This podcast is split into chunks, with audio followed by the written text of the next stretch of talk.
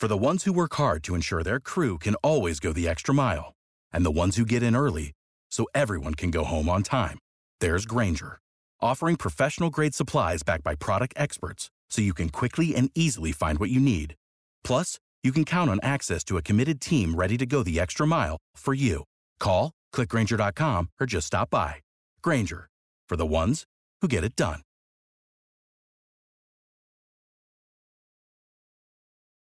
When you need mealtime inspiration, it's worth shopping Kroger, where you'll find over 30,000 mouthwatering choices that excite your inner foodie. And no matter what tasty choice you make, you'll enjoy our everyday low prices, plus extra ways to save, like digital coupons worth over $600 each week. You can also save up to $1 off per gallon at the pump with fuel points. More savings and more inspiring flavors make shopping Kroger worth it every time. Kroger, fresh for everyone. Fuel restrictions apply. 阅读、科技、旅行，生活可以很大。对话设计、学习，思考不嫌太多。这里是 iTunes 获奖播客《狗熊有话说》，一听就停不下来的哦。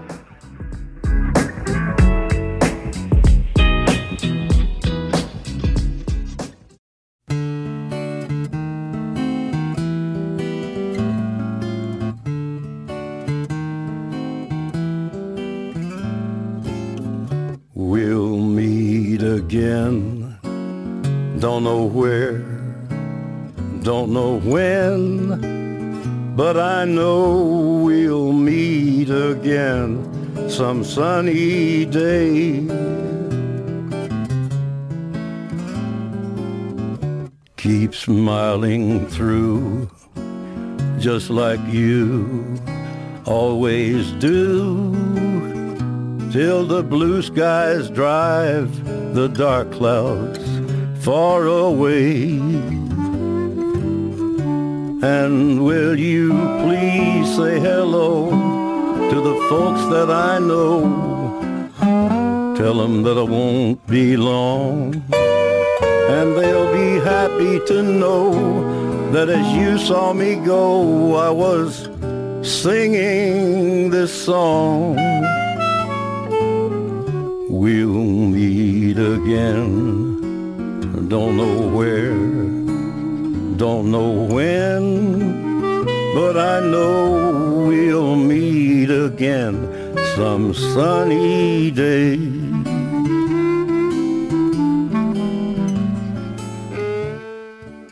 Yeah, we'll meet again.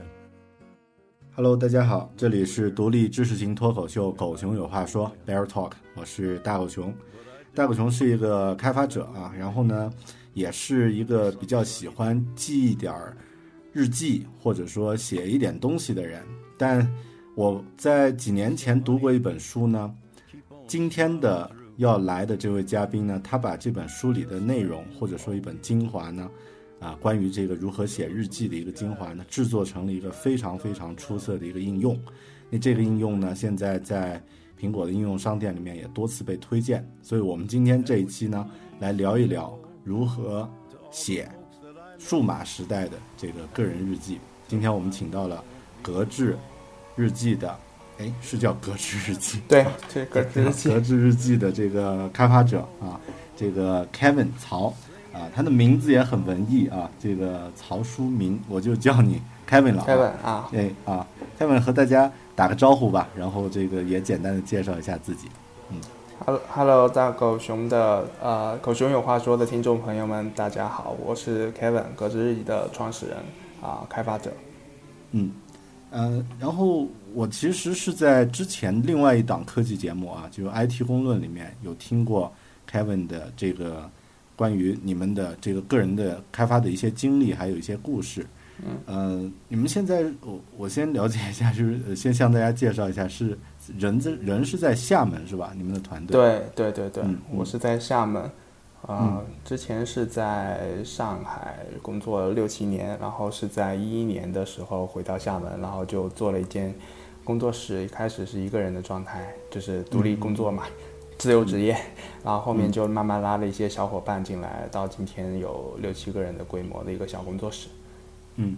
啊，现在主打的产品就是格格致日记对日记这个这个产品啊。嗯具体咱们这个产品稍后再聊啊，聊聊你个人的一些故事。嗯，呃，你是怎么想从这个一线城市，就是上海，回到厦？你是你是家乡在厦门是吧？呃，福州离厦门三百公里。哦哦，嗯，你是出于什么目的不想在这个这个上海居住着，然后想回去呢？嗯，最主最主要的原因应该是家庭原因吧。一一年前后的话是，呃，是零九年结的婚，然后一一年的时候想要小孩，然后老婆是厦门的，所以这是一个最大的原因。第二个是第一段工作的话，已经做了六七年，然后觉得开始想找个新的新的环境，而且，嗯，可能可能有的人不知道，就第一段工作做的主要工作还是那个 Flash 相关的。就是有一定历有点历史了，可能年轻一点的朋友都不知道了。嗯，Flash 你做的是前端还是后端呀？呃都做，就是动画到后面写那 HNScript 啊，做主要的。我们那时候呃，主要服务的是一些呃汽车啊或者零售行业的那种呃广告客户，然后我们给他们做一些这种网站啊，然后 Flash 这种动画这种东西啊，主要用于广告的目的。然后就开始热，就就开始接触这块东西。然后一一年前后刚好也是那时候啊、移动开始移动的这个 iPhone 啊这种东西开始起来的时候，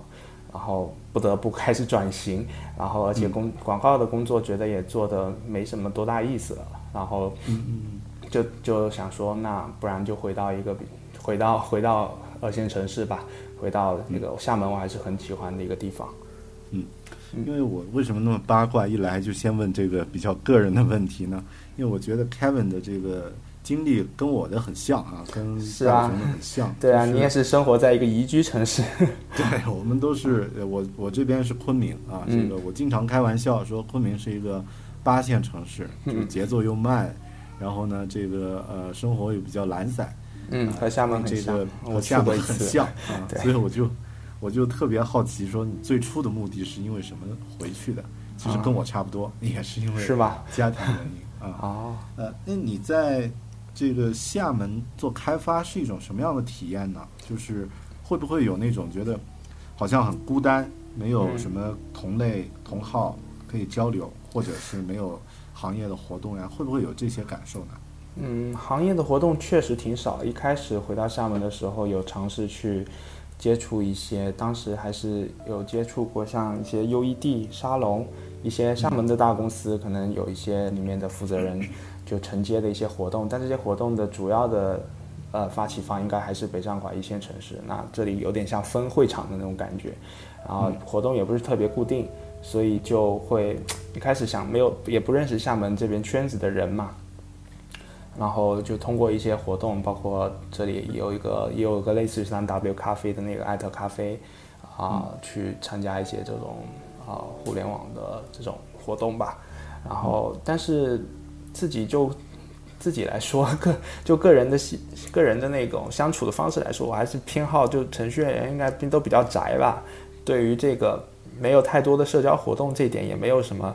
太大的问题。更多的时间还是待在家里啊，做做一些比较就是比较独处的，我觉得独处才更有创造力这样的一些事情。对，就是其实有网络就够了啊，很多对对对对对，有有网络有 VPN，我们就生活在网络上，嗯对，无所谓在什么地方。嗯，因为我自己曾经有过一段时间，就是在昆明，然后感觉到做开发呢，其实是一个非常另类的一个一个职业，啊就很多人他不知道你在做什么。其次呢，就是说这个呃，如果是独立开发，纯粹不和外界打交道，这个可能反而还好。嗯如果是介于这个独立开发和商业开发之间，嗯就偶尔还需要呃，就是去见一些客户，然后嗯做一些商业项目的话，就经常会碰到那种，就想象很美，然后实际做起来，就是双方沟通之间有距离的这种这种情况。对，哎，我想问一下，就是 Kevin，你这边是一来就一直在坚持做自己的这个产品吗？还是过程中啊也有过这个啊、比如做一些商业的项目呀什么的？啊，一开始我们是我因为是嗯、呃自由职业嘛，而且原来是广告的背景，所以一开始其实也是在做一些外包的工作。嗯，对，然后才是一一年开始成立公司以来，后面后面慢慢招了一些人，也是开始做外包的工作，而且我们那时候主要的目的就是说外包的工作练练手，因为招的人的话，厦门招人也不容易，然后而且招的人的话，可能一开始也没办法马上就上手，然后我们就拿客户的项目来练了。而且我当时因为也是从 Flash 转过来的嘛，其实中经验也不是特别多，边做边练边学。到了一二年的时候，那个嗯，大概的那个经验都比较成熟了，然后就开始想说要做自己的产品了。然后到了一三年的时候，才搁置底板才上线。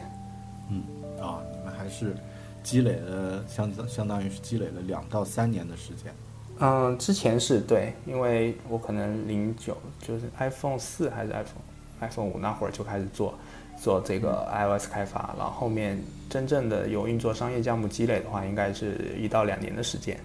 嗯，那其实格致上线之后，还是有一陆陆续续的，还是有承接一些外包嘛，因为一直收入没办法 cover 掉所有的成本，所以还是得做。对，嗯嗯嗯嗯。我就有一个问题，就经常会有朋友在我的那个博客里面留言，然后也会微微博上来问，就是说。现在他想转型做这个 iOS 开发，然后以前是没这方面经验基础，嗯，呃，怎应该怎么样啊，或者难不难啊？因为我觉得，呃，你之前在做 Flash 应该是比较杂吧，就是那个，呃，设计上也要考虑，然后后。后面的比如 Action Script 也要也要写是吧？对。然后现在你在这个团队里面主要是是负责程序吗？还是负责？我还是延续了之前比较杂的那种背景，什么都做。啊，产品经理了，那对对对，呃，不仅仅是产品经理啊，产品经理可能画好原型图去做就 OK 了。那我们其实没有没有这个原型这个步骤，因为后面设计和开发都做嘛，就是直接略过了，就省略了，而且。很多时候就在开发的过程中，还还回过头来去调一些产品啊，或者设计上的东西。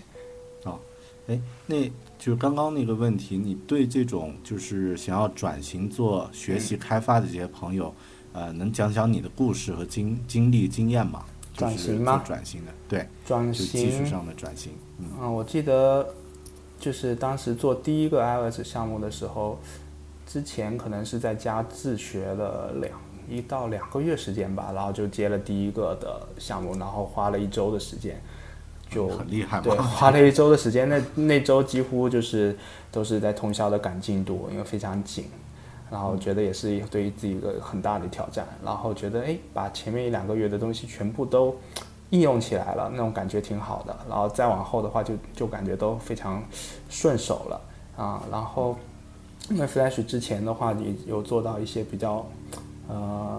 高级一些的功能，比如说三 D 啊什么的，然后后面等苹果的那个那个呃 iOS 里面也加了一些啊，像 Things Kit 还有 Sprite Kit 这种东西的时候，哎，又觉得嗯，好像以前的一些功力又回来那种感觉，所以我觉得像是一个轮回吧。有你要转型的时候，中间肯定会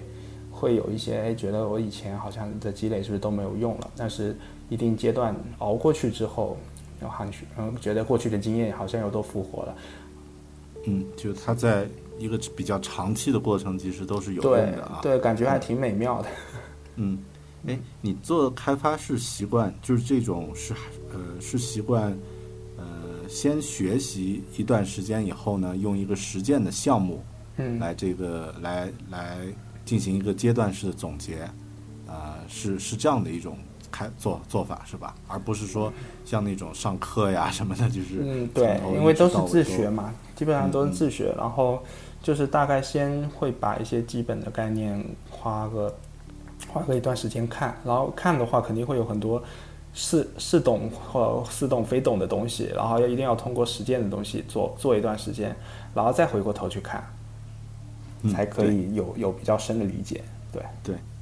因为其实我自己原来做那个 Flash 的时候，就是在也是在十年前，然后 十多年前，我们都暴露年龄了 啊！对啊，因为那会儿 Flash 可以赚钱嘛，就是简单来说，就是你大概都不用你有什么后台，前端大概其实就跟现在做 H 五一样，就只是概念换了一个概念，是的，操作方式我觉得差不多。对，那会儿就发现，呃，往往都是先集中。呃一两天、两三天甚至一周的时间学习了一个新的概念之后，就去实战一下。是，然后呢，其实这种是最容易产生效率，或者说呃学习效果对这。种成长非常快，而且当时广告行业的话，它也是非常要求说你要有一些新的表现形式啊，所以我们经常都是哎学一段时间，马上就会有客户的项目应用下来，所以其实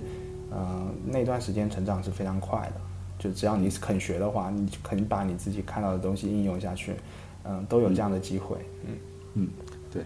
哎，其实呃，咱们共同点很多啊，嗯这样一说的话，哎，还有一个共同点，就是是上次我在听你录另外呃一个播客的节目的时候就发现了，就是其实就是这个格致日记的这个写日记，最最最初发起的这啊个初衷，就是你在那个节目里面讲了一本书叫《晨间日记的奇迹》。嗯，呃，呃，这本书其实我也看过，你能讲讲你的故事吗？然后因为我我其实，在零七零零零七零八年的时候读过这本书以后，发现，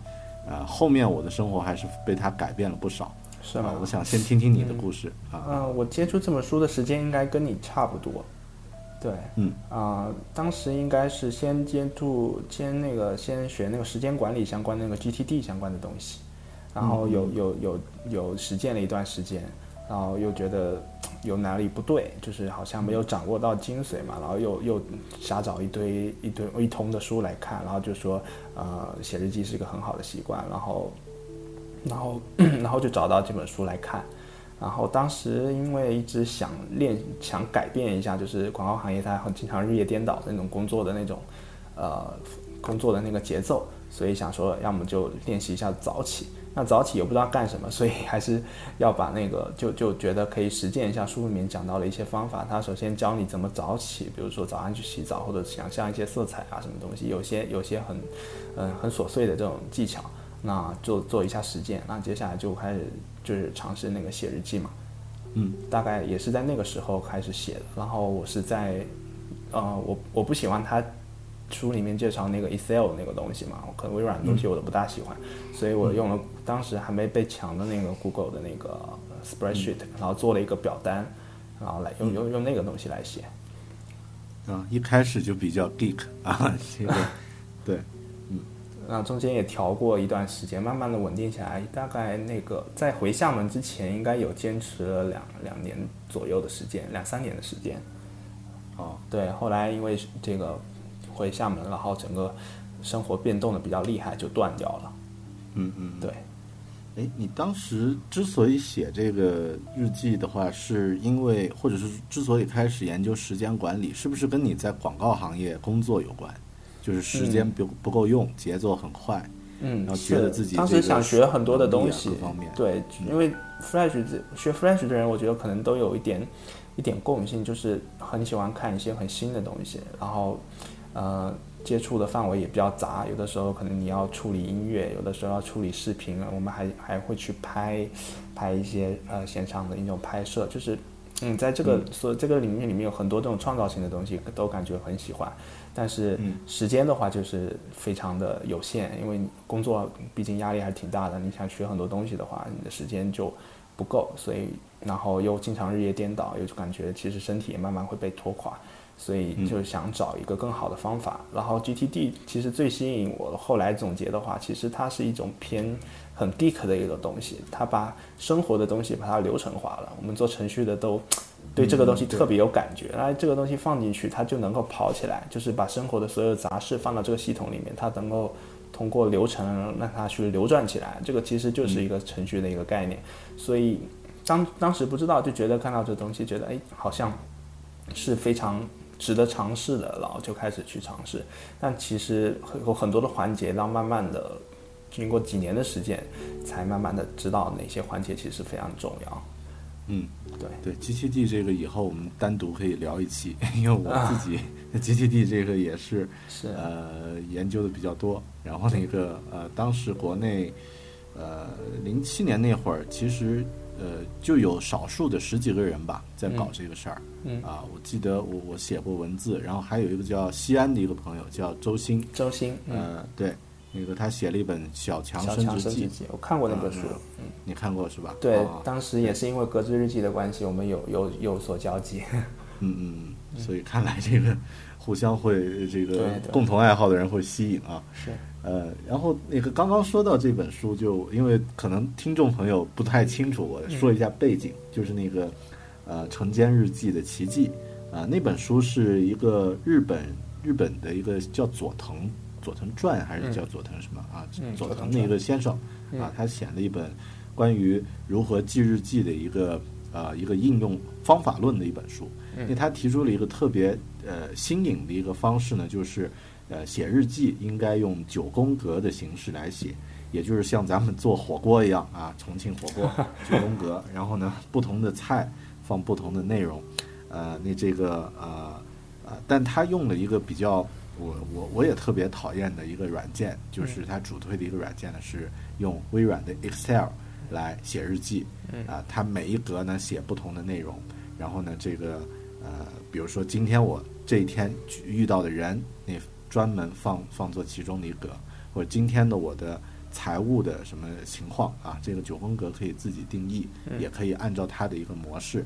因为它的这个理论呢，其实呃，也就是说，如果你每一天都按这个格子的形式来写，写到一个月，那下一个月呢，又和这个月其实又形成一个有有一些节奏上的重合。但最重要的是，写到一年以后、两年以后呢，你会发现去年的今天，你可能还是在做同样的事情，或者呃，去年的某一个时间你遇到的人呢，可以在这个日记里面非常直观的反馈出来，大概是这样的一个意思啊。感兴趣的听友们呢，可以去找一找这本书来看一看。呃，然后我想问一下 Kevin，就是你你自己坚持写这个九宫格日记是有坚持多长时间呢？嗯，刚才有说到，就是在用 Google 的那个那个表单的时候，有写过两年多、两年左右的时间，然后回厦门之后就停了，然后嗯，开始做产品的那个理由也是说，再找再再把之前的习惯给捡回来。然后那时候惰性还比较大，那我我就直接给自己想呃呃立一个目标，就说你把产品写出来，你自己肯定要用吧，那你就 就就就把这个东西就开始重新开始做起来。当当就从那个格子上线的那一天，呃，二零一二年的二月十几啊，忘了，就是差不多从那天开始就一直写到今天了。嗯哎，我觉得你这个初衷特别好啊，就是自己的产品自己肯定要用，嗯，就会有这样的一个一个一个目标。是因为我们有当初的目的就是做给自己用的。啊，就是其实我觉得很多，特别是独立开发者，就是在一开始都会因为就是有一个功能，嗯，我现有的工具无法满足他的需求，然后最终自己去创造一个是这个这个是一个共性。啊，因为之前我们有一位独立开发者，就那个呃做默克的那个、呃那个王林，他，来那期我也聊的时候停了啊。啊，就是也是同样的，就是自己想用的一个功能。嗯，因为不像那个商业项目啊，嗯就是像这个商业项目，好像做完就就不管了，把把把这个项目结掉以后就，就对不再去考虑。是，呃，其实这个呃，你之前做这个 Flash 的这个这个状态，会不会也会让你觉得我就想做点自己的东西？就是对，会会有是吧？嗯，对的，因为时间久了嘛，然后就就每个项目的周期大概就是在一到三个月吧，然后就滚动的非常快。前面提到，就说你学用，如果你去学习东西的话，这种这种节奏是让你成长的非常快的。但是，就是毕竟到了人生的下一个阶段嘛，想沉淀一点东西的时候，那嗯这这个好像又不大合适，所以一直想说，嗯、做一个更加长期一点的东西，让它更有生命力一点的东西，而不是可能一到三个月之后就被丢弃了。它在网络上可能再也找不到了，就是很多之前做的那种项目就都是这种性质。其实我自己做开发也也有同样的一个感受，就是有一些功能呢，你想用，但你觉得好像呃会不会你比较小众，是吧？就是用的人会比较少，或者是如何？但你真正做出来了以后呢，其实有同样需求的人是，呃，整体来说是很多的，可能会嗯超乎你的这个想象。是是，的确是超乎我的想象。呃，之前你们有有想过这个格致日记？现在我看是有一百五十多万，是吧？这个对，差不多啊，一百五十万左右。啊，之前你们有有想过会有这样大的这个用户的基数呀，或者是有有考虑过这些吗？并没有哎，并没有，就是刚上第一版就刚向苹果提交的时候，还想说没人用就算了，对，没人用就算了。我想是就是嗯，作为第一个自己上架的一个应用，把一些中间的一些环节跟流程自己学习打通，啊，就获取一些经验就算了，那也是达成一个目的了。后来没想到第一天就下了一千多份吧，你完全已经超过我的想象，对，嗯嗯，呃，然后现在你们这个是 App 免费啊，嗯这个里面有内购是这样的一个机制是吧？对啊，呃然后刚刚我注意到你你现在说团队有五六个人，嗯。呃，现在收入都靠这个一个应用可以 cover 吗？还是嗯，基本上还是差一点吧，就是没办法完全 cover。然后，所以之前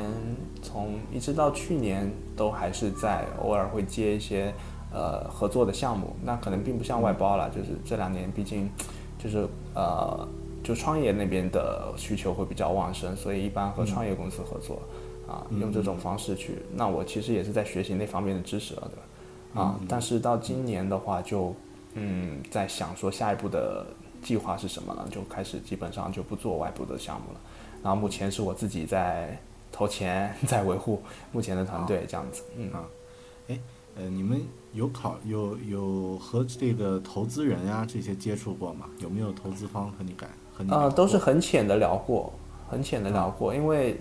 目前这个项目的形态不大适合于资本的运作，我我个人也是这么感觉的，所以其实都是保持联系，保持联系，并没有很深入的去探讨说具体会可能会尝试什么样的商业模式啊什么的，对，嗯嗯嗯，因为这一点，其实我觉得很多独立开发者好像都比较谨慎啊，就是，嗯对，是的自，己的产品在还没有规划的很明朗之前呢，不会轻易的去做这个，呃，就是下一步就把它用资本来放大。嗯那，这个毕竟好像我们自己做产品的人，一般都会都会呃，就是怎么说呢，会更呃保险一点，更谨慎一点去考虑这个问题。嗯，怎么说呢？我觉得很多独立开发者做的都是工具型的东西吧。那目前这个阶段的话，资本可能更青睐的并不是这种类型的，而且坦白说，你要是从投资的角度来讲，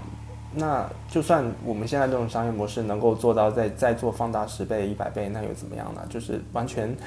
没有太大的那种成成长的那种价值。然后，所以其实我自己觉得，嗯，也不大适合这种类型的项目，也不大适合用用投资的方式去做放大。对，嗯嗯，对，哎，这个我其实还挺羡慕的啊，能你你一个团队能够靠五六个人，啊，然后呢有五六个人的话，能够有一个主打的应用，能够啊支撑大部分的这个嗯。呃就是团队的这个支出啊嗯，你这种这种，我觉得已经算是一个非常良性的一个循环了，就是嗯能够能够正常开始。因为我们自己这边也做开发啊，这个就就就比较惨淡了，就不说了啊。这个开开发的这个呃，至少这个费用上，就是嗯。自己的产品现在还没有产生盈利。啊啊，这个一说起来就比较悲比伤，较心酸这个话题啊，这个话题要要跳过啊。嗯，跳过跳过。呃，然后我还是想说一下这个关于日记的这个这个东西啊，就是我刚刚看你的这个朋友圈，嗯啊，有发说这个啊格致日记新版要上线嘛，然后我嗯看你贴了一个图，嗯啊，上面有写这个呃文字有五十多万是吧？嗯嗯然后有一千多篇，嗯，相当于你写了五十多万的字的嗯。这个日记，对啊，啊这个是多长时间到现在？啊，就是那个一二年的那个二月份开始写的。啊？啊，中间可能有断过，是吧？我不我不记得了，可能对啊，就嗯掉了一两篇这样子啊。啊，嗯，因为这个数字其实这样来看还是很吓人的，啊，对啊，你要累积。累积到三年四年再往后看啊，相当于是一本五六百页的，呃，四五百页厚的一本书了，嗯这样的一个厚度。是哎，你的这个日记是主要是纯粹给自己看的吗？还是也会有一些比如博客呀之类的输出的文字内容呃给自己看的，给自己看的？对啊其实这个我因为我是想问接下来这个问题哈、嗯就是被用用用刚刚那个问题来起一下，嗯就你觉得记日记在我们现在这个生活中是一种什么样的一个一个一个事情呢？它代表什么样的含义呢？因为很少，呃，以前的话好像就是在呃十几年前啊，或者再远一些的时候呢，这个呃写东西，比如说对着一一个日记本写东西，是一种很有仪式感的一件事情。嗯，是，就是我们我们会记录一下自己的生活，或者是这个对一些人啊事的感受。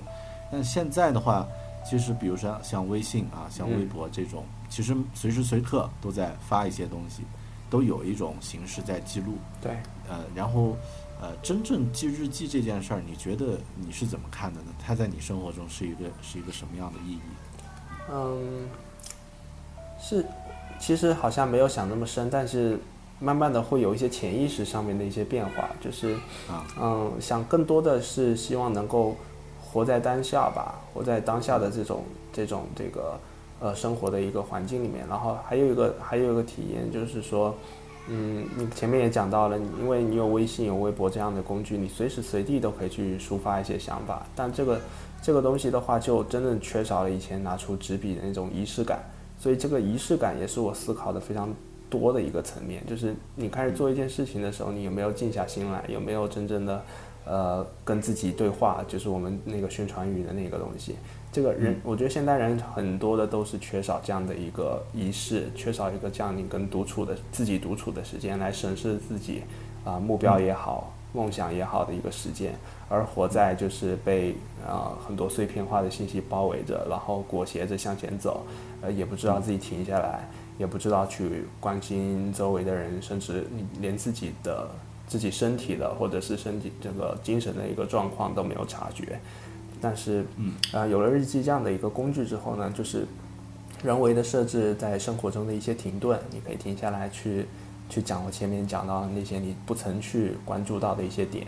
啊，这个是当下的意义。然后，如果是你记录了更多的话，然后你可以可以看到时间串联在一起的力量，就是比如说一千多篇了，然后你可以看到去年，可以看到上个月等等的这些信息。那这些信息的话，我之前也是思考的不是很多的，因为我主要还是就写下来就 OK 了，就就就当做就是你跟当下告别了，然后你去用个更全新的自己、更全新的面貌去走向下一个时刻了嘛。然后现在可能年纪大了，就开始会会去会去翻一翻一翻以前的一个一个东西，一些感触，然后开始就是在一段一个更长的一个时间里面去做一下回顾跟检视。就是，嗯啊，这是第二个点。前面讲的就是第一个点，就是你要就是有有这样的一个东西，你可以有一个仪式感，然后活在当下。第二个点的话，就是说，它拉长了一个时间的一个维度，然后你可以啊，比如说我最近开始去尝试做周检视，甚至我觉得今年也会更好的去检视今年做到做到的一些想去年初的目标啊，包括一些自己的想做的一些事情啊。那有了这样的一个工具之后，是呃，我感觉会更加有有据可考，然后会更加知道每天到底花了时间做了一些什么事情。嗯，你指的这个拉长时间的维度，是不是指能够比较具象的感觉到做一件事情对能够感觉到长时间？对，能够感觉到时间的流逝吧。对，现在就是以前记下来的，我觉得就是当下把一些，呃，有一点像 GPT 的清空那个概念，把很多的东西都清空了，然后感觉会很轻松，就可以去做以后的事情了。然后现在，嗯、呃，这种时间的维度回去回顾的话，其实不用回顾太久，只要回顾一周前的，你就，啊、因为我现在开始做周检视，然后就看一周前的东西，就感觉，哎，有的时候还觉得还挺陌生的，不用讲一年一个那么那么长的一个时间了，一周的时候就感觉自己有一些，就跟，呃，七天前的自己不大一样了。那我我是觉得这是一个一个好的一个启示吧，今啊，更多的时间跟机会能够让你去反思自己做的事情到底有没有意义，是不是在追求你自己真正的梦想？嗯，对。哎，你提到一个词叫周检视，嗯，这个是是能够能具体解释一下吗？是对，以前每周回顾嘛？这个对我，我是去那个，就是永熙老师，呃，特别强调的。那我不知道你知不知道，就是教那个，就台湾的一个一个很有名的一个时间管理的一个老师。听说过对对对，啊他是 GTD 的那个 David Allen 的学生。然后我我有幸去上过他一次课，他他特别提出了这一点，就是我之前做的比较不好的就是，呃，每周去去做一个回顾，啊，我之前，但写日记因为写的比较长时间的，我觉得每天每天把它写下来，这种感觉都都已经嗯内化成习惯了，感觉都已经没什么太大的难度去坚持了。所以最近开始做每周检视的时候，去尝试用一个稍微上升一点的维度去看自己的呃这些记录下来这些东西。对，其实就是每周周末安排一个时间，也像一个仪式感一样的哈，你把你每呃这周写的日记翻一遍，然后把你这周事情过一遍，大概是这样的。诶，是不是像那个 GTD 里面也有一个对对，其实就是 weekly GTD review，然后它的它的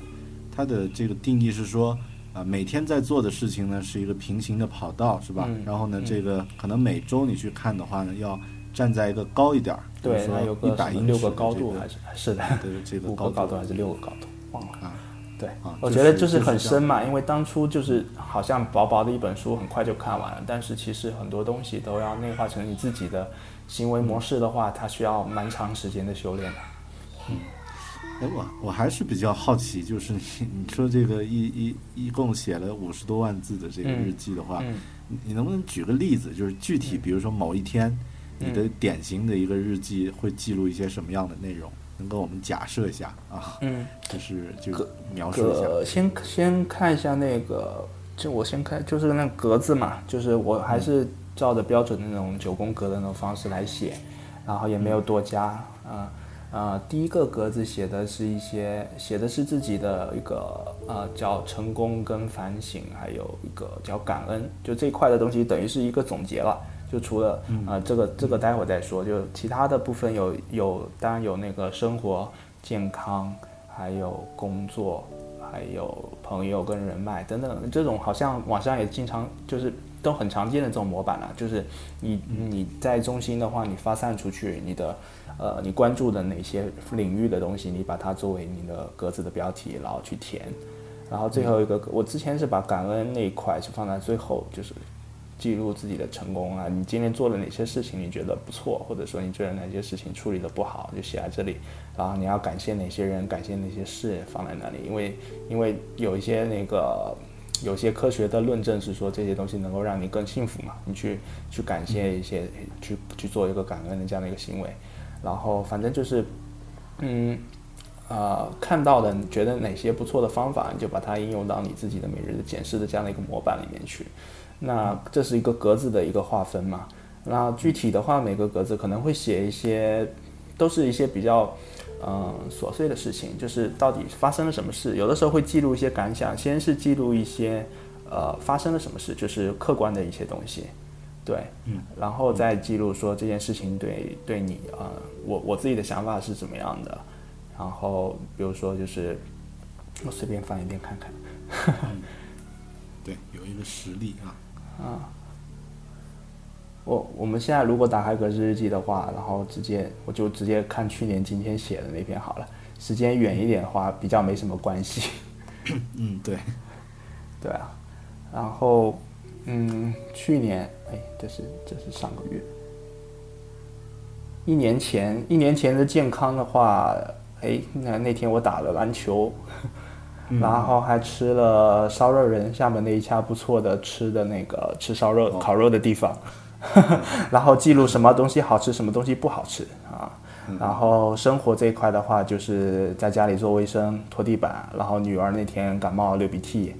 啊，然后事业跟工作那块的话，哎，那天看了一下，那天看了一下排名，美区的排名，然后那可能可能那那段时间在做 ASO 还是怎么样，格致的 Journal 还有 Diary 的排名排到了我们的最大的竞争对手 Day One 前面。啊，对对对对对，然后尝试修复一些什么什么某叉叉叉成 bug 之类的写在这里，然后哎这这块东西我们会我我写完会放到我们那个工作平台上面，就是我要求每个人都写那个工作日报嘛，然后我就直接在日记里写，写完我就贴到那那去，对，然后那天的学习跟成长那块，那天读了《安静》那本书，内《安静内向的力量》那本书，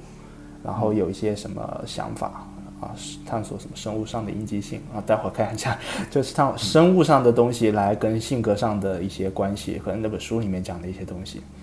然后朋友的话，就是当时啊，跟跟那个哦，还蛮多人的那天，那天有一些朋友，蛮多朋友过来的。吃烧肉的朋友啊，对对对对对，然后还要记理财，然后我我我记账不是特别的严谨，就是想想记什么就记什么。然后那天喝咖啡、喝酸奶、吃吃超人多少钱等等这些东西写在里面。然后还有一个地方是记一些新闻跟创意。那这个东西主要的审判的标准就是跟我自己有关的，我不会记说什么国家大事或者是什么跟你没有关系的东西，不大会记。然后我们那天的新闻的创意是说，就可能跟朋友聊天的时候知道说厦门有一家店叫岛群，是一个设计师的店，集合店即将落成，可能嗯可能会往后就会去逛。差不多是这些东西，对。哎，就是刚刚 Kevin 你在说这个那天的记录的时候，我就感觉特别生动啊，就是特别有画面感，或者说一个呃，就是通过一些细节啊，那一天就显得特别的，就像那个厦门的这种色彩一样，就是就亮起来了。但你如果说让一个没有写日记的，或者没有能够用一个比较方便的工具。来记录自己生活的一个啊一个朋友，突然问他就去年的今天你在干嘛？我觉得绝大多数人吧，估计都说不出来，最多就是可能那一天是特别重要的一个日子，或者特别呃给他留下深刻印象的有一件事情他会记得。对，呃，所以这一点来看的话呢，写日记，我觉得这个力量应该从你这个例子里面就已经展现出来，因为这个东西是给自己看的，我觉得。呃，它更多不是说一两个月这样的一个一个呃作用能够显现出来，嗯，啊，它的这个计量单位其实应该是以年来计，嗯，甚至以后还会更多，就是以这个呃，比如七年呀、十年呀这样的一个一个周期来看的话，就明显可以感觉到，就比如那天的生活是那样的一个状态，或者说，呃，有的时候我自己回去看我。去年的今天或者前年的时候写的一些东西呢，你会感觉到现在看到的角度和现在和当时的角度有区别。对，然后呢，这个思维上有有不同，想问题的方式上也有区别。有的时候是很好的区别。嗯，就是你你会发现，哎，现在我考虑的角度比原来要深刻了。嗯，有的时候也会发现，那个时候能够写出特别好的句子，或者是是呃，就是好的创意。但是现在好像觉得，哎。这东西是我写的吗？会有这种感觉。是，但关键是是记录。其实很多人都会觉得这个记录会显得太枯燥了。就是你你怎么看这一点呢？就是很多人会觉得，哎呀，每天都把自己这个记流水账有意义吗？呃，其实你刚刚那个例子已经说，其实就是流水账了。对，但我觉得它就是生活呀，就是就是比较。我觉得就就是拿这个跟用纸笔去写的东西。去写的时候，你会感觉到，就是有些东西在你的潜意识里面，你不把它文字写出来的话，你自己都不知道你有这样的想法。所以记流水账的意义就在于，你可能写着写着，就是写出你自己都不知道你会写出来的东西。嗯，这个其实我是觉得就是活在当下的意义，因为这个东西它作为潜意识的话，以后很难，就是不一定再有这种被激发的这种机会。所以你每天还找个这样的一个时间让它激发激发，也挺好的。嗯。其实潜意识有点像冰山，就是我们真正隐隐藏在下面，是通过一种工具把它激激活出来，是能够看得到。对，嗯，之前那个 就是我之前有一期播客推荐过一本书，叫那个奇特的一生，是这个一个也是很多朋友推荐的书，是啊，他写过。其实那个作者呢，就是啊，里面记录的那个人物呢，他就是记流水账。嗯，但他已经把时间的这个他把时间的元素非常强化，这个非常厉害。嗯，已经内化了，就是变成他的一种一种特殊的一种感应能力了。所以，所以你这个写日记这个形式，我觉得还是呃挺挺值得去去大家都去的，因为是面对自己的一个对话啊。嗯。然后呃，因为我自己实际操作过，就是在读完那个。晨间日记奇迹的时候呢，用那个九宫格，然后用 Excel 操作过。嗯。然后当时呢，呃，我最大的感受有两个啊。第一个就是这个这个事情太重了。嗯。因为你想在电脑上，我电脑打开，打开那个呃 Excel 打开，就是本身都是很重的这个状态啊。然后那个呃，就输入我的那一天啊，填满啊。还有一个事儿呢，就是说之后会有。这些格子会有变化的时候，啊、我就觉得很麻烦，因为会觉得，哎，今天我突然觉得这个格子应该记录一些其他的领域，嗯。就是好像有一些东西的重要重要性要比原先填在那个格子里的内容要重要一些，就我会有这样的想法，然后想要去想要去改，但就会发现那个那个一改就有点像框架就动了。啊呃，后面我就我就会觉得，哎呀，这个会不会这个九宫格不太适合我？嗯你你怎么看这个这个情况呢？啊有没有碰到过这种说我我自己说我的生活状态变了？比如说我喜我想增加一个呃，那假设比如说你还没有孩子的时候吧，啊嗯嗯嗯，就是可能对是都是记个人的。有了小孩儿，你想增加一个就是和他的之间的这个格子的时候，你你会不会有这种状态呢？就是有啊生活有啊有变化。有的有的，因为呃，我可能没有直接像你一样用 Excel 去弄过，就是怕它很重很麻烦不好调整，然后然后所以当时是用的 Google 的东西，然后也自己设计里面的一些模板吧，然后其实模板其实也会经常变的，就是经常倒不会，可能你一年可能心境变了，或者你的环境变了，你都会去改，然后可能你的重要性变了，我就经常调顺序，比如说我，嗯。呃，一段时间可能会把那个生活放在或者家人放在前面，但呢，我我觉得这个顺序本身也反映了自己的一个优先级跟一个价值观的一个判断，所以我前段时间才刚刚改，然后把一些我一定要每天，嗯，就是所有的格子其实我不一定都会每天都写满，然后会按个优先级的顺序说哪些东西我想要，就是在没有时间或者是在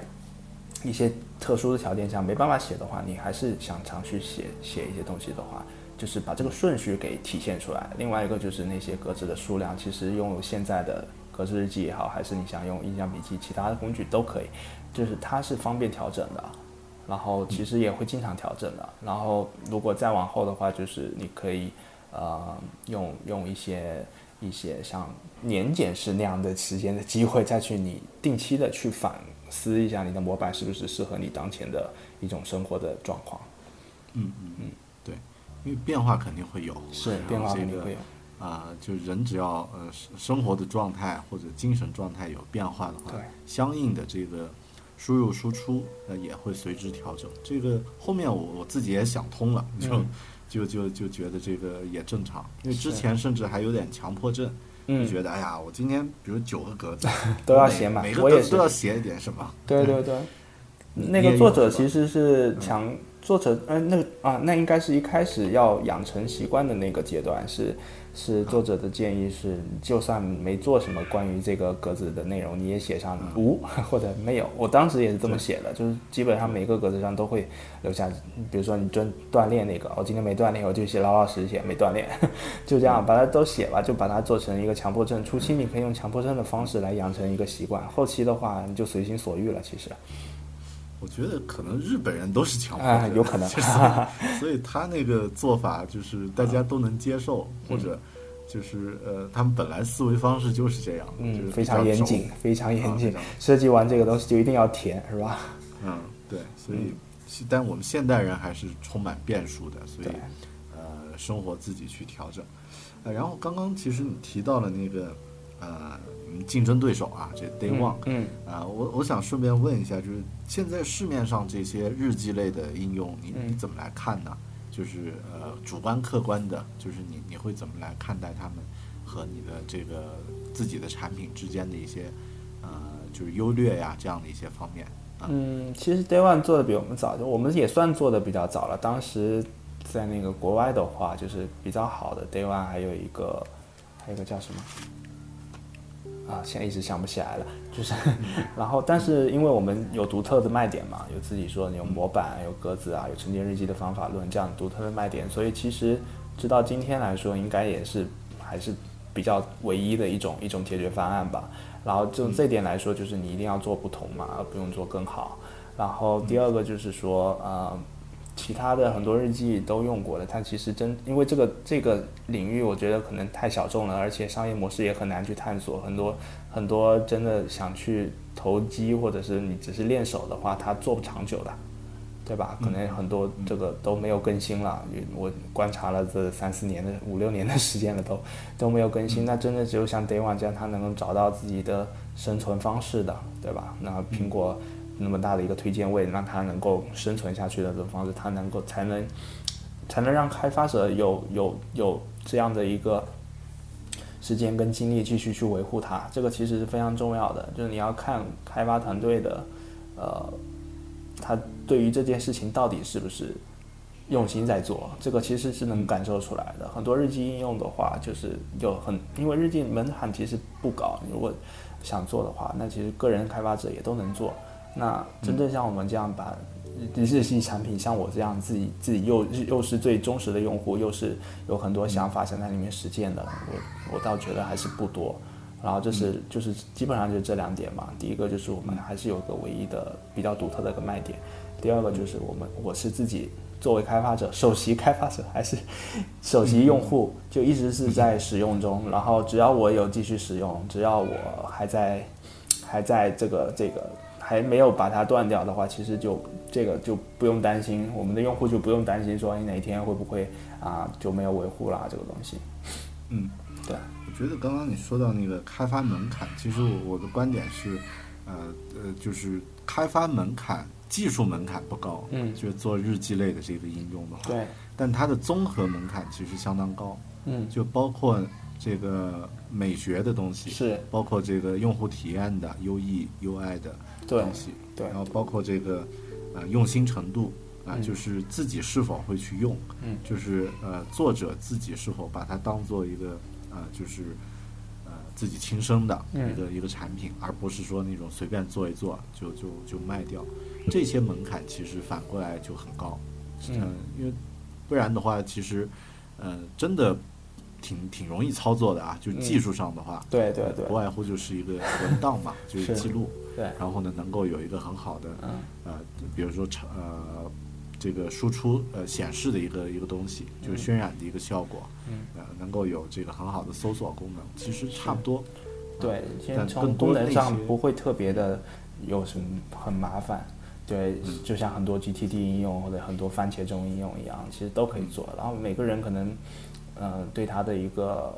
美学的定位也不一样。那我觉得可能日记更偏私密化一点，就是它更你你选择使用一个不仅仅它有功能的层面，不仅仅说我们有独特的卖点这个层面，还在于说你你把它当做一个你最私密的朋友的时候，你你会选择这个朋友的一个品味，跟你自己的品味其实是有相关的，对吧？嗯，对，对，其实自己去用，我觉得这个标准太重要了，就是开发者自己要去用的话。你才会知道这个痛点在哪里，然后呢，这个，呃，能够用它做一些什么样的事情，呃，就是，然后用户自己也会有一种信赖感，说，哎，这个开发者团队他们自己用心的去用，去去操作，嗯，因为我自己用我们我们那个应用啊，就是那个微享，微享自己开发那个，呃，可能我是算里面用的。比较多了，最多的应该是那些做微商的人。我见过有有几个那种，可能一天发几百条，就他他就在在这个应用里面，我们都没有想到，就是会在那个圈子里面会火起来。嗯，因为后面呃，这个有现在有二十多万的下载嘛，其实其实我看可能有很大一部分。就是来自于这个微商的这个群体，嗯，他们他们用用来用来操作，但我自己用那个自己的这个应用，其实用的现在是频率最高的，呃，所以呃自己的产品自己去用这个标准，其实很多时候就已经是一个小型的门槛了，嗯，然后呃，因为我自己其实在用那个就是你们的竞争产品嘛，就是 Day One，呃，但这个我觉得可能是没办法，因为已经用了。我用 Day One 用了三年，就是现在有一千多篇，一千四百多篇吧。嗯嗯嗯。呃，那这个后面就基本上不太有可能再把它迁移走了。嗯。就是迁移出去，会存在一个惯性，一个一个粘性。对。啊。那这一点其实，呃，这也是日记产品的一个特点啊。虽然它可能就是它的那个迁移成本还是有一点的，然后跟跟那个。就是同样很多的那个 GTD 的那种应用，它就是很多，因为他们任务 To Do 那种任务管理嘛，用过就过了，很少有人说我看我一年前做了什么事儿，就是 勾了哪些项目，然后它其实旧的那个数据其实没什么太大的价值。啊，对，但是日记相比就很很重，就是这个每每一丢了一篇都不行。对啊，因为我刚刚我就在想啊，有什么类型的应用是那种，呃，就是粘性最大的，嗯就是那种我们可以说最最有毒的吧，嗯就是你根本无法放弃的。嗯想来想去，好像就是日记。嗯，我觉得你你最初有考虑过吗？就是最初开始没有哎，最初并没有考虑这一点，就是长期的那个价值，当初就反正简单的想把它做出来而已。对，因为现在真正比如说一个普通用户，嗯，我我觉得能够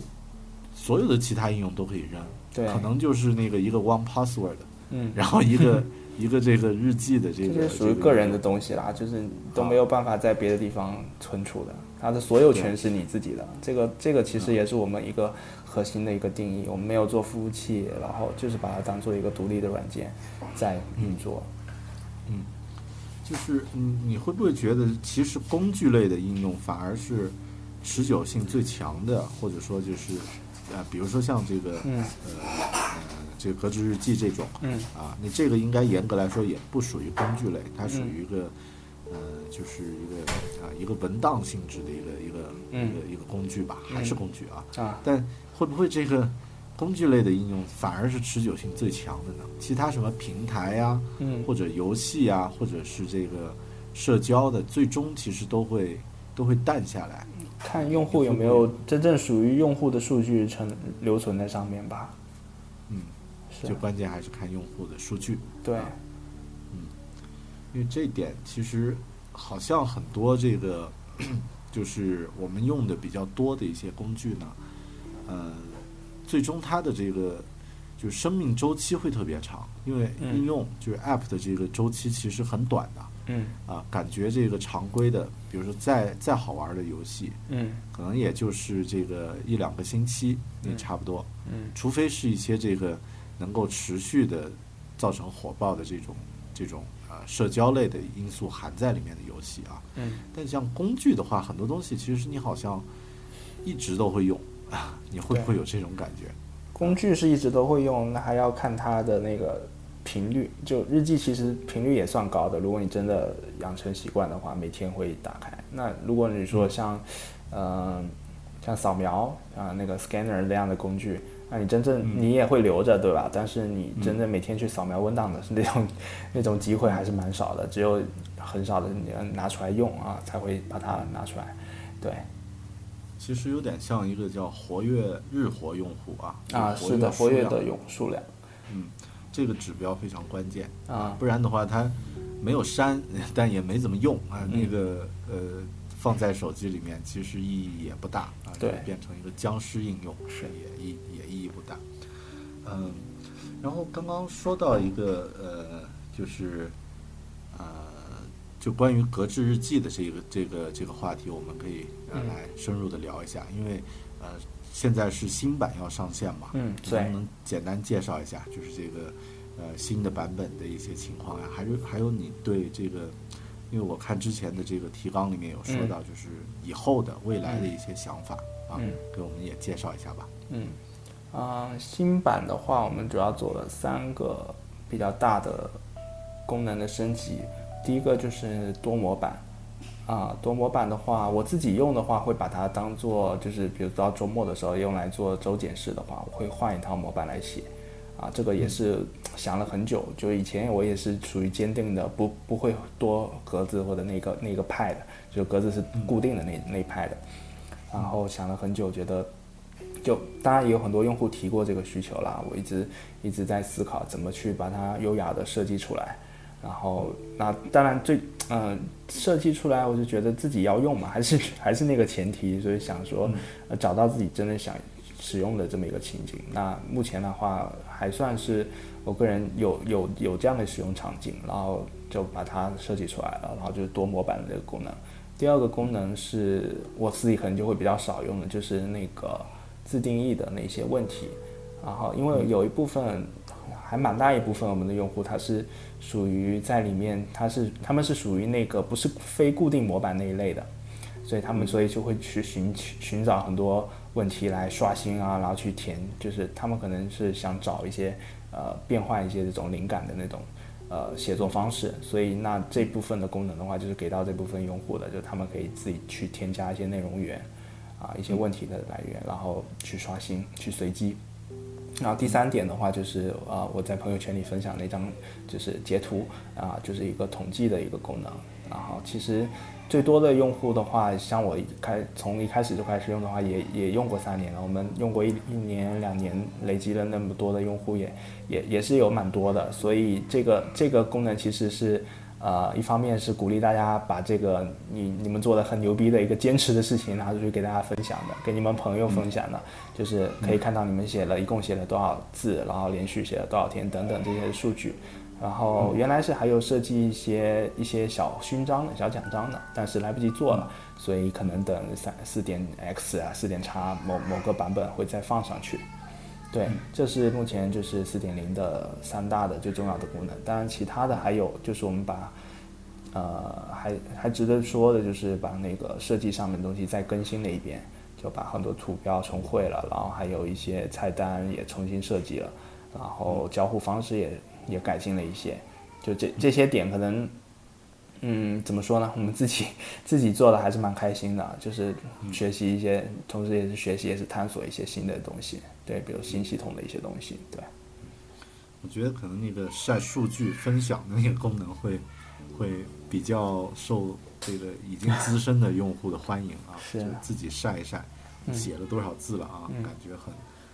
厉害。嗯，呃，然后我其实有有一小点这个担心啊，就是那个或者说这个呃，因为可能你也用那个印象笔记，或者也知道啊，就是印象笔记这两年呢，它我个人作为一个资深用户，嗯，也用了五年，然后呢也和他们团队有一些接触，但就发现，呃，它慢慢就产生了一个很严重的问题，就是作为一个工具，它越来越臃肿，嗯，啊，就是核心的功能呢，其实。呃，没有持续的更新，但是，呃，辅助的一些东西会持续的增加。然后他们有赚钱的压力呀，就因为他们团队大，必须得找点什么事儿来做。实际的一个问题啊，不然这个这个投资人那边交代不了。对哎，你你会不会就是会不会对这个格致日记的这种增加新功能会啊，比较我非常谨慎吧，对，对，就是这个的确是有这样的问题。印象笔记我也是很早就开始用，然后但是一直没有用到非常的重度，就是因为一开始没有节制，你往里面加了很多数据啊，就是我是从用户角度，你加了很多数据之后，过了一定的量，你就呃很很难说你再去把它整理，因为你要你要花很多时间再把里面重新梳理，然后而且在一些在一些就是思维的升级或者你这个呃状态的升级，就像我前面讲到，你会有一些时间要去更新的模板。其实，在印象笔记里面也存在这样的问题，你可能设置的原来设置的一些结构、目录啊、书标签啊，到了一定的阶段又不符合你新的这个定位了，或者你职业的变化或者生活的变化。那这这些过程其实都是都是考就是考验这个产品或者就是你的用户有没有持续去用的一个一个很重要的一个分水岭。然后我我我自己是有这样的体会，所以我在做格致的时候呢，就就核心一定是要轻的，这个是我一直在。你别看加这么多功能，它其实反而主界面的主界面上的那个按钮还少了一个，对，我就把它都藏起来，然后。嗯，然后那些功能一开我也设计了三个三个版本吧，就是包括那个模板的那个，主要主要就是模板那个，因为最重要的是多模板嘛。然后这个功能的话，我们是至少就光开发出来的就有三稿，设计的更是不计其数了。我觉得至少都好几十稿了，对。然后光开发出来都已经实现了，就有三三个版本。然后最终最终保留这个版本，我觉得在。在使用体验上不会影响，就是说老用户的，就是不想用模板这个功能的用户，然后对对于新功能想使用模板的用户又非常方便。我觉得，嗯，还是有这样的追求去想说做到说，嗯，既然就是把这个工具保持在最轻的一个状态，当然它后续隐藏的那些功能又会是非常强大的。就在里面隐藏的一些功能又是会非常强大的。我们有些用户评价基本上就是这么说的，就是它会被表面这个很简单的这个界面给骗到，然后都不知道里面藏那么多功能啊。我们其实也没有在用户引导方面去花很多的心思，然后以至于他们在发现，哎，你居然有这样的功能的时候，还非常的惊奇。对，哎，这个对开发者来说是个很大的荣誉啊，就是我觉得是一个好事儿，就是呃，就有点像苹果的东西嘛，就你不知不觉又发现一个呃新功能，或者是又发现一个被隐藏到呃被隐藏的一个一个项目，或者是一个快捷键啊，都可以。对，嗯，因为呃，你这样的一个操作，我觉得就思路上就就就是呃比较合适的了。就是。是 Power User 它可以发掘一些呃硬核的东西，嗯。然后呢，或者它可以自己自定义一些嗯比较不一样的应用，嗯。甚至它可以引用，比如说这个一些什么 Share 的功能呀，或者是这个。比如 iOS 十点零有那个、嗯。呃 Message 里面也可以嵌那个应用嘛，嗯嗯。等等啊，就是这些可能高端的，或者说这个呃这个 Power User，他们嗯可以去、去去用，但这部分占的人数毕竟不多，对大部分的普通用户呢就简洁，对然后快速啊、呃容易用。啊其实其实我我格致面向主要用户不是 Power User，就是都是还是那个有写日记习惯的，然后偏偏到小白一点点的。就是我如果在选择，与其在选择的话，我不会选 Power User。就是其实你可以看像 Day One 的话，它做桌面版，还有像它支持 Markdown 啊，然后像桌面版也支持一些 Script 的那种东西。那这个非常好，对 Power User 来说非常好，但是就就以我我自己都不会去用，就是我我还算是相对比较 power user 一点的东西，我觉得没没有太大必要。就就一个日记来说，然后嗯，很多用 script 的，就是包括它现在新版推出的多日记本功能，它开始把它当做像印象笔记那样去用了，我就觉得太重了。对日记来说，还是尽量的简洁，然后让一些普通的用户也能安心的在这里写日记就很好了。嗯然后看呃这个大纲里面有提到的说这个呃、嗯想在这个产想让这个产品呢在格局上往上提升啊。呃从帮助自己上升到帮助更多人，对这个仅靠一个工具不够，是。还需要形成一个更大一点的平台。对，呃，然后能够让更多有共同目标的小伙伴形成社群，一同进步。嗯，呃，你是有考虑把这个 app 变成一个平台式的一个一个工具的一个社群吗？还是嗯，其实并不是，其实并不是想在格致上面做这个尝试。对，格致就四点零的话，其实是一个就在在这个目前这个阶段应该会分化，就是我们现在为什么也要四五个人、五六个人那么多呢？其实光做格致的话不需要那么多人，就是可能之前两个人就够了，两三个人就够了。然后我们之所以现在呃在做，其实我们有有有新的展品已经在做了，就已经在同时的开发了，所以现在人手才会需要的更多一点。那我刚才讲到提纲里提到的那些那些想法，是要在新的产品上去做的做的一个尝试。嗯，对所以是两个产品线。啊，行，你这个我就不过多的去八卦了啊。这个新产品的话，呃，应该你你们会在今年内吗？还是在明年出新今？年吧，今年因为我们已经就是后端都已经在弄了，然后前端的话，我觉得就是像提纲里说到的，我觉得很多的东西我自己是还没有就把它梳理的非常清楚，但是已经慢慢的有眉目了，然后应该是下半年会会把它给做完。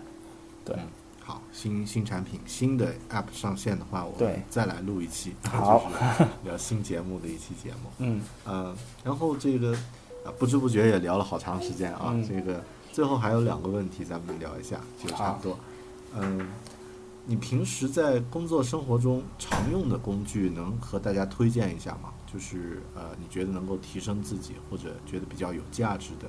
一些，不不局限在这个、呃、就是只是 App 端，呃，也可以是其他的，嗯，就是或者工作习惯呀，或者思维方式啊，都可以啊，嗯就是呃，可以给大家推荐一下吧，就一两个就行了。啊，工具，工具的话，如果大家感兴趣，可以去看一下之前在利器上写的那那那个上面还是比较完整的一个总结。那在这里的话，我就不多说了。然后可能我自己目前用的比较多的一个脑图的工具，就全端的啊，就是思维方式去辅助的。一个是脑图，它是相对还是比较电子电子化的；另外一个就是像 Note Notability 的那种，它是手手写的。因为刚刚就是买了一台 iPad Pro 嘛，然后用那个 Apple Pencil 来来做一些以前纸笔的做的工作来代替，尝试去做那个代替啊。然后就是电子的东西也用，然后用这种纸笔的这种方式去去写也也用。就这两种主要都是辅助思思考的一个一个工具，我还是蛮推荐的。嗯，然后这个在听我们节目的呢，有很多年轻的朋友啊，就有一些也差不多，比如说都在二三线城市，嗯，然后呢，啊、也想自己做点事情，然后呢，可能一开始也不知道具体的方向呀什么的，呃，你能给他们提一点自己的建议和心得吗？就是这些朋友啊，就是跟跟咱们差不多吧，就都在这个二线城市，然后想创想创业，可能也不太适应那个体制内啊这样的一些这个生活，或者人在那个体制里面，但是想做点自己喜欢的事情，你能不能给他们一些建议呢？现在的机会创业也好，还是嗯让个人崭露头角的机会跟平台都很多。如果你文字好的话，你可以去写公众号，对吧？声音性感的话，可以像大狗熊一样去录节目、录录播客。对，付费主播，对对，不一定说一定要会写程序，还是会会会画画，还是有这种或者会音乐这么这么这么多的技能。但是，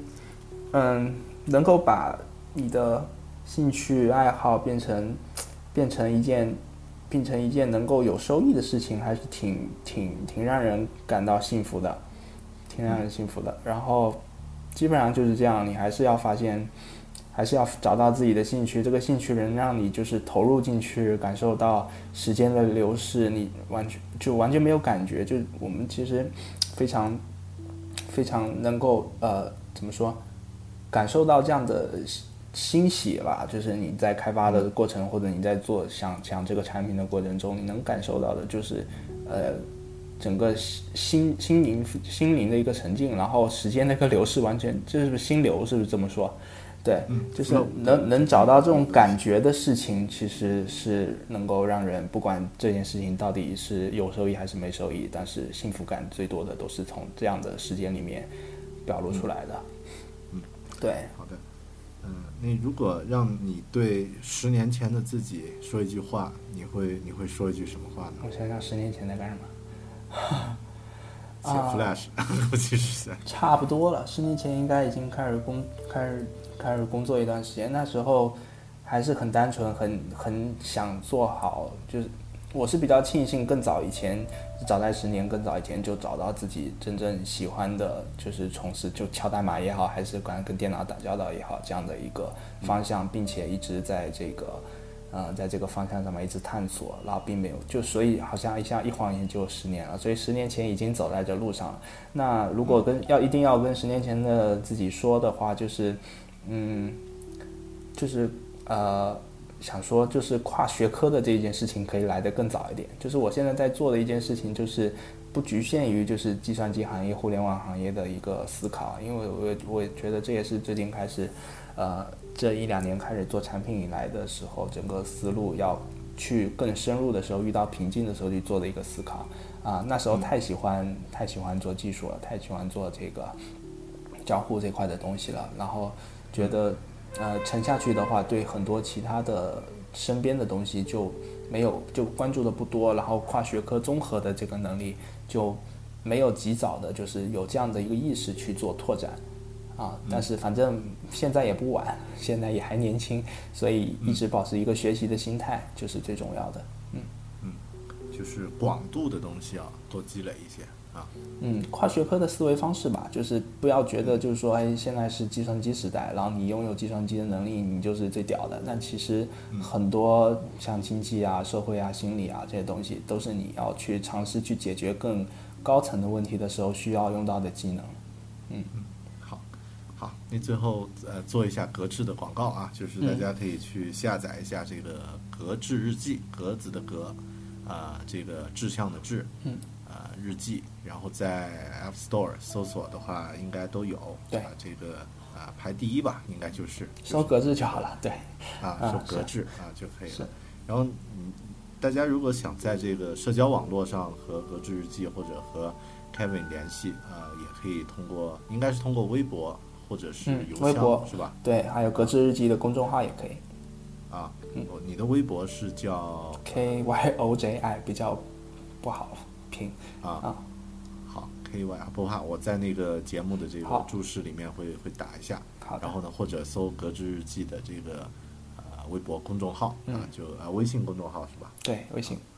啊，微信公众号就行了。然后呢，四点零版本即将上线啊，我们也可以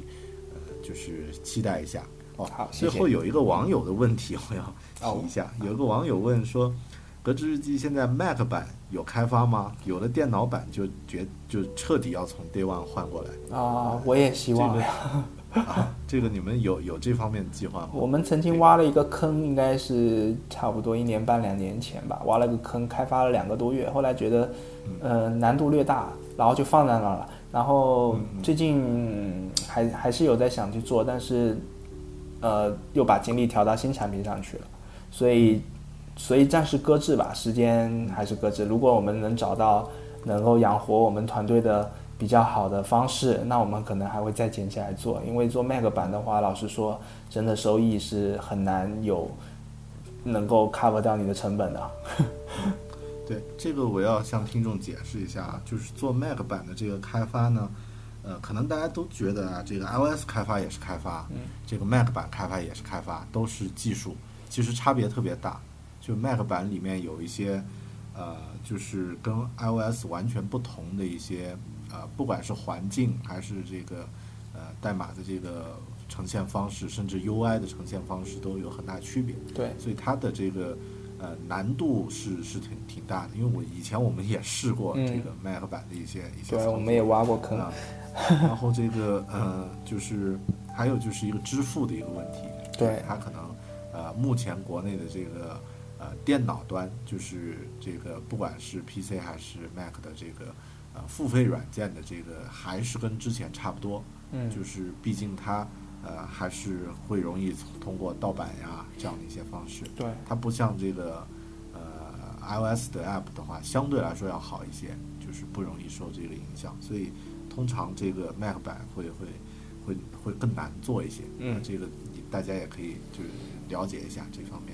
当然也要期待啊，就是以后会会有这个新的版本会出来。对，我我们有个 Web 版，当时是因为 Mac 版没有做出来嘛，然后做了一个 Web 的简化的一个输入，只是做一个输入功能，但是能够满足就是说你想在大屏幕上用键盘打字的这个需求。对，哎这个也挺好的。其实，其实我有在想啊，就是说像这个，比如说 Mac 版啊，或者有一些 Power User，嗯他可能会借助第三方的一些东西，嗯。比如说假设啊，比如说像我啊，我我可能会用那个 Drafts 那个记录的软件，或者会用那个呃其他的一些输入的工具。那这个时候呢，呃，比如说格致那边做一个匹配，它嗯能够用呃这个呃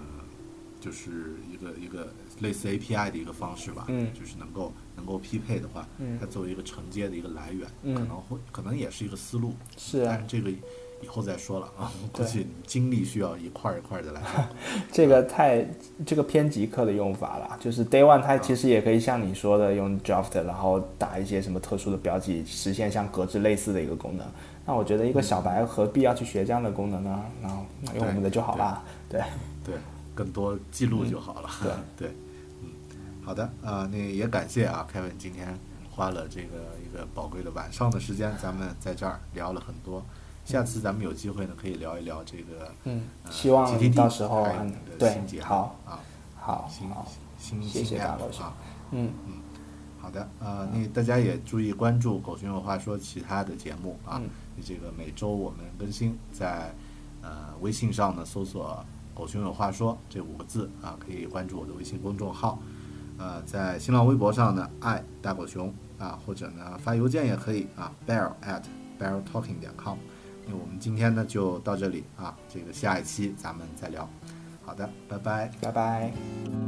We'll meet again Don't know where, don't know when, but I know we'll meet again some sunny day. Keep smiling through, just like you always do, till the blue skies drive the dark clouds far away. And will you please say hello to the folks that I know? Tell them that I won't be long. And they'll be happy to know that as you saw me go, I was singing this song. We'll meet again. Don't know where, don't know when, but I know we'll meet again some sunny day.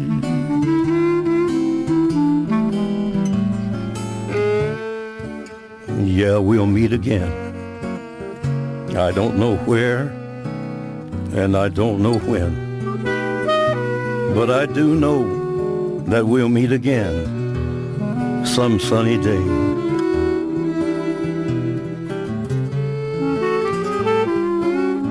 So, honey, keep on smiling through, just like you always do, till the blue skies drive the dark clouds far away. And would you please say hello to all the folks that I know and tell them I won't be long. They'll be happy to know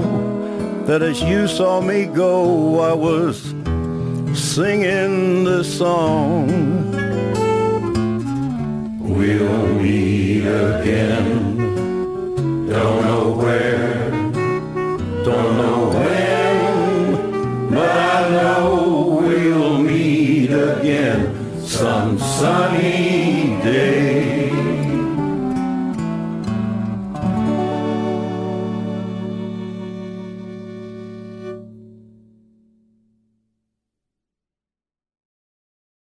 the ones like you, who work tirelessly to keep things running, everything would suddenly stop.